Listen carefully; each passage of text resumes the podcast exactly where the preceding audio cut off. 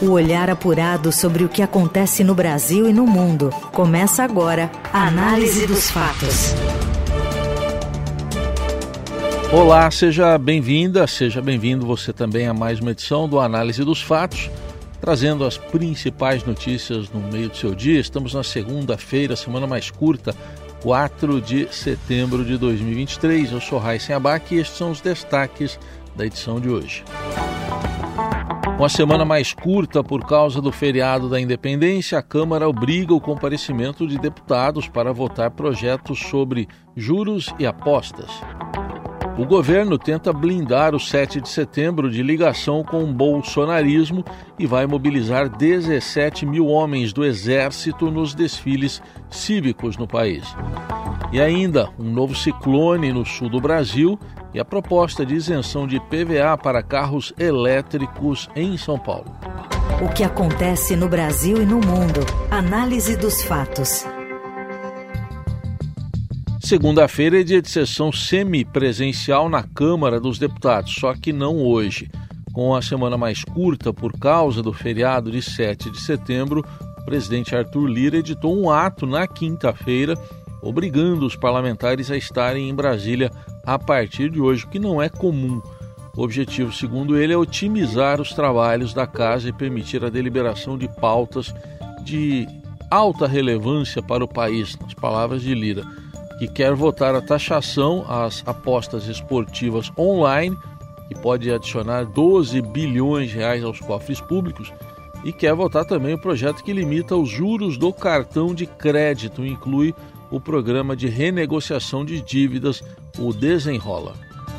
Na Eldorado, análise dos fatos. E o repórter especial do Estadão, Marcelo Godoy, conta que o Exército vai mobilizar 17 mil homens no desfile cívico de 7 de setembro nas sedes de oito comandos da área da Força Terrestre. O número é inferior ao mobilizado em 2022, quando o país comemorou os 200 anos da independência.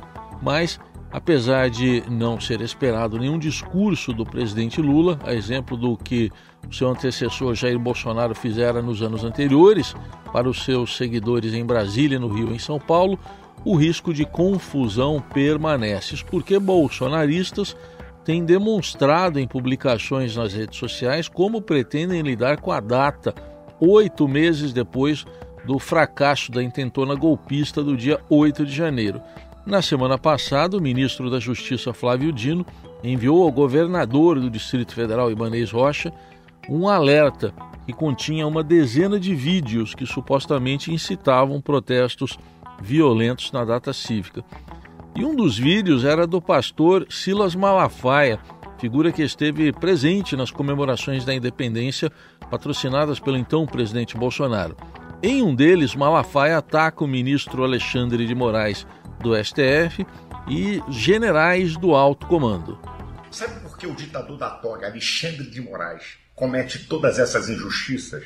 Primeiro, nós temos meia dúzia de generais de quatro estrelas que são covardes e frouxos. Não é o exército brasileiro, nem generais de duas, três estrelas, oficiais superiores, subalternos ou a tropa. Não, é meia dúzia de general de quatro estrelas que são frouxos, que podiam botar o pé na porta. Aí Deus está vendo também, em razão do alerta do ministro Dino, a governadora em exercício do Distrito Federal, Celina Leão, reuniu-se no dia 31 com o secretário executivo do Ministério da Justiça e ex-interventor na segurança pública do Distrito Federal, Ricardo Capelli. Ao término do encontro, ela anunciou a criação de uma espécie de força-tarefa para prevenir atos de violência no 7 de setembro.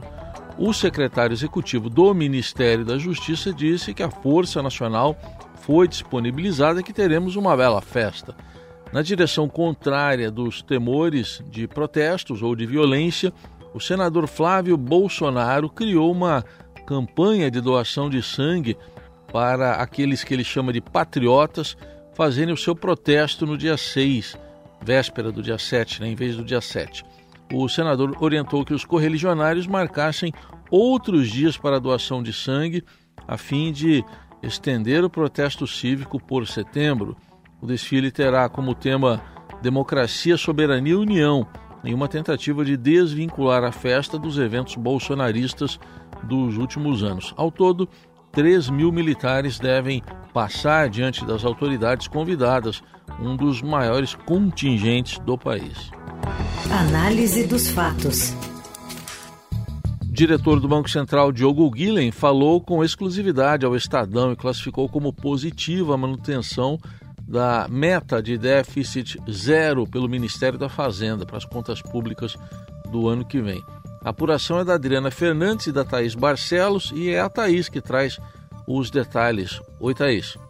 O diretor de política econômica do Banco Central, Diogo Guilhem, avalia que foi positiva a manutenção pelo ministro da Fazenda, Fernando Haddad, do compromisso com a meta fiscal de zerar o déficit das contas públicas no ano que vem. Ele disse em entrevista ao Estadão Broadcast que uma mudança da meta teria um impacto sobre a credibilidade do arcabouço fiscal apresentado pelo governo Lula. O diretor do BC recebeu reportagem no seu gabinete em Brasília na última quarta-feira, quando o ministro Haddad reforçou o compromisso de manutenção da meta no projeto de orçamento de 2024. O projeto foi enviado com uma previsão de um pequeno superávit de 2,8 bilhões de reais o que é equivalente a 0% do produto interno bruto. O diretor fez parte do grupo minoritário que defendeu que o corte inaugural da Selic, que foi no início de agosto, fosse de 0,25 ponto percentual. Venceu, contudo, a queda de 0,50 ponto percentual, de 13,75% para 13,25% ao ano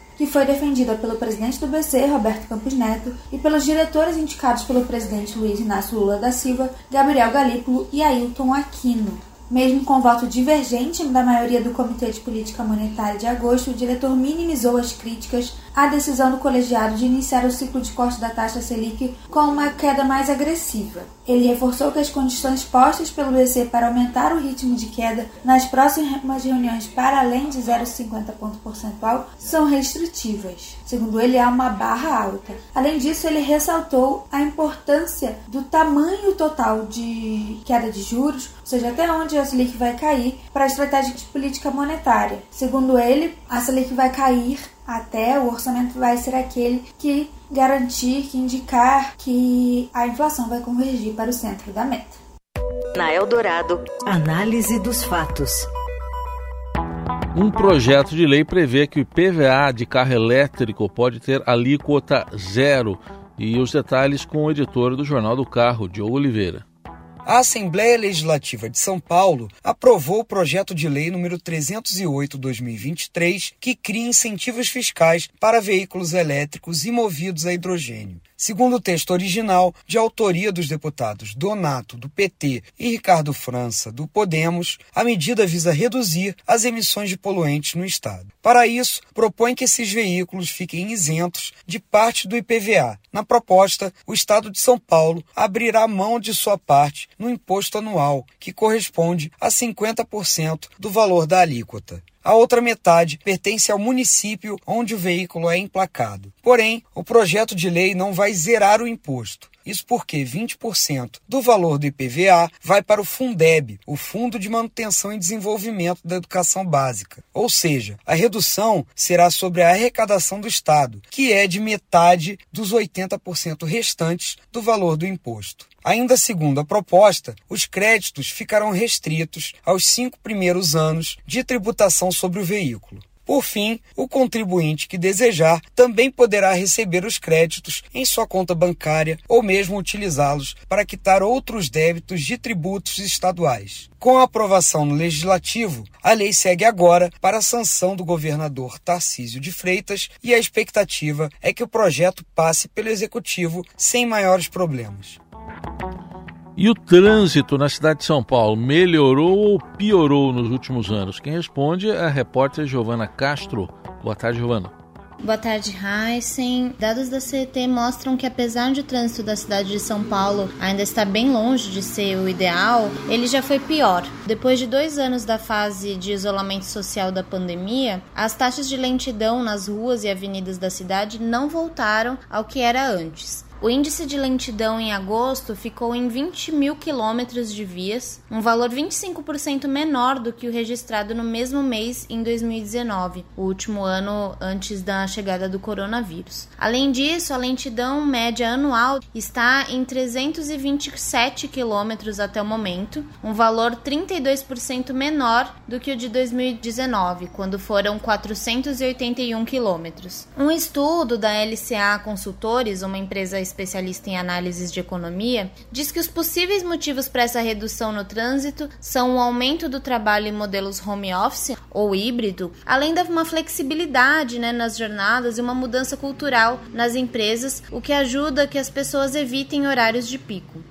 Outro dado importante da pesquisa é que houve uma redução também no fluxo de passageiros em estações de metrô e em ônibus, especialmente no centro expandido. Houve uma queda de aproximadamente 40% de entradas de passageiros nas estações de metrô Palmeiras Barra Funda, na linha 1 vermelha, e na Consolação, na linha 2 verde. Já nos ônibus, a demanda atual corresponde a 76% do total de pessoas que eram transportadas no período pré-pandemia pandemia, segundo a SP Trans. Eu escutei algumas pessoas que relataram uma mudança significativa mesmo no padrão de transporte que elas tinham antes e depois da pandemia aqui em São Paulo. Além de elas estarem saindo menos de casa e evitando os horários de pico, como mostra um estudo, muitas dessas pessoas relataram que têm preferido transportes alternativos ao público por eles serem menos aglomerados e mais práticos. As pessoas estão preferindo não pegar transporte lotado e também não fazer tantas baldeações, porque elas têm priorizado mais o tempo delas depois da pandemia. Nesse sentido, os carros de aplicativo e as bicicletas ganharam destaque e eles devem permanecer por bastante tempo depois da pandemia.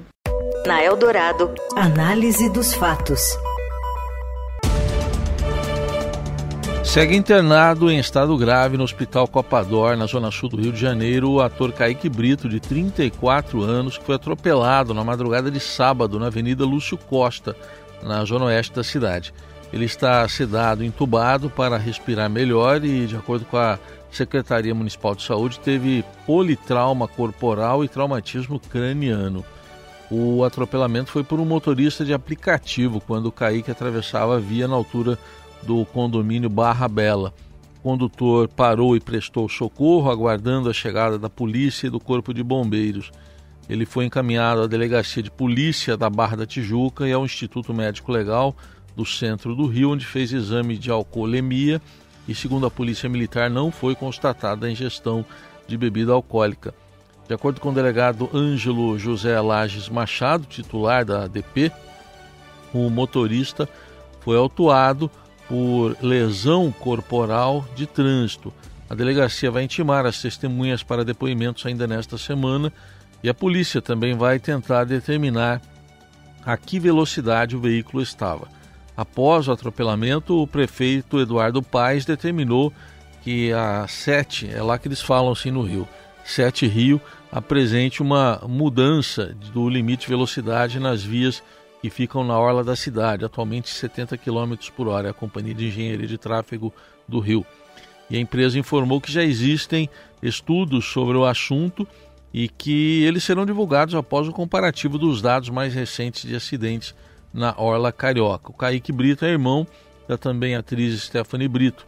Um de seus papéis de destaque foi na novela Chocolate com Pimenta, em 2003, quando interpretou a personagem Bernadette, que era um garoto que havia sido criado como se fosse menina.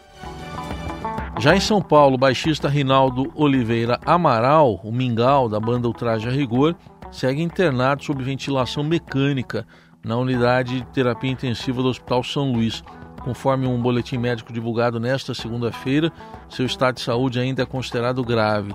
Ontem, o artista foi submetido a uma cirurgia intracraniana de emergência após ser baleado na cabeça durante o final de semana em Paraty, no Rio de Janeiro. Nesta segunda, a Polícia Civil prendeu um homem suspeito de efetuar o disparo. Mingau foi atingido na localidade Ilha das Cobras, conhecida como ponto de compra e venda de drogas ilícitas, de acordo com a afirmação do delegado titular da delegacia de Paraty, Marcelo Russo, à Globo News.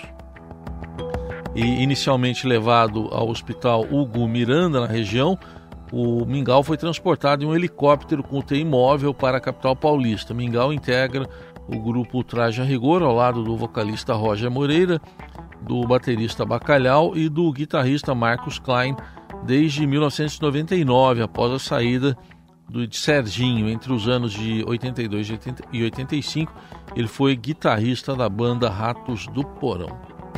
Análise dos fatos.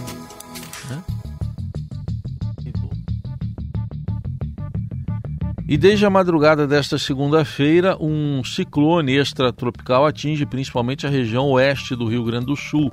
Segundo o Instituto Nacional de Meteorologia, a frente fria que se aproxima do estado ainda deve levar ventos fortes, chegando a mais de 100 km por hora para as regiões oeste, norte e sul de São Paulo. Amanhã o ciclone se afasta para o oceano e a frente fria avança em direção ao sudeste. Além de por aqui, os ventos fortes serão sentidos também no Mato Grosso do Sul. A previsão é de que a semana comece com calor de até 33 graus na região metropolitana de São Paulo, com taxas de umidade do ar variando entre 31% e 90%. Na capital amanhã, a máxima deve cair para 25 graus quando a chuva volta a atingir a cidade. Quarta-feira, as temperaturas ficam ainda mais baixas, variando entre 14 e 18 graus. Já na quinta, feriado da Independência do Brasil, a máxima será de 24 graus. Segundo o Centro de Gerenciamento de Emergências Climáticas da Prefeitura de São Paulo, há risco elevado para a formação de alagamentos e escorregamentos de terra em função da continuidade das chuvas. Na Eldorado, análise dos fatos. A seleção brasileira se apresenta em Belém com Fernando Diniz e jogadores do futebol nacional. Por enquanto, só os que jogam aqui. Fala, Márcios Azevedo. A grande incógnita da seleção brasileira no ciclo até a Copa de 2026 atende pelo nome de Neymar. O jogador de 31 anos foi convocado pelo técnico Fernando Diniz para o começo da trajetória do Brasil nas eliminatórias da América do Sul. A seleção brasileira enfrenta Bolívia na sexta-feira, em Belém, e depois o Peru na terça-feira em Lima. Neste primeiro momento, há uma preocupação com o estado físico e técnico de Neymar. O atacante se recuperou de uma lesão muscular recente, mas ainda não entrou em campo. A expectativa é que ele pudesse estrear na sexta-feira. Estava até programada isso com uma grande festa lá pelo Al Hilal. O brasileiro acabou ficando de fora ali da lista final do técnico Jorge Jesus após essa enorme expectativa. Ele iria participar do clássico contra o Al Ittihad pelo campeonato da Arábia Saudita, mas acabou nem sendo relacionado. Mas não é apenas o imediato que preocupa. A principal pergunta é como Neymar vai chegar em 2026. Logo depois do fracasso na Copa do Catar no final do ano passado, pouco se debateu sobre o jogador e sua continuidade na seleção.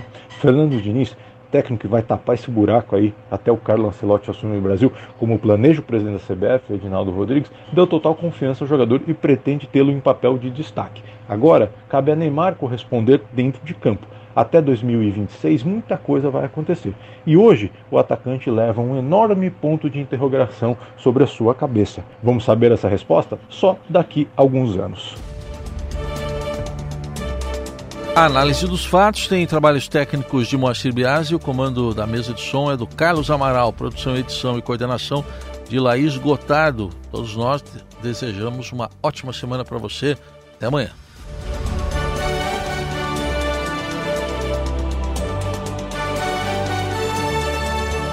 Você ouviu Análise dos Fatos. Se você perdeu esta edição ou quer ouvir de novo, acesse radioeldorado.com.br ou assine gratuitamente o podcast no iTunes, Google Podcast, Deezer ou Spotify.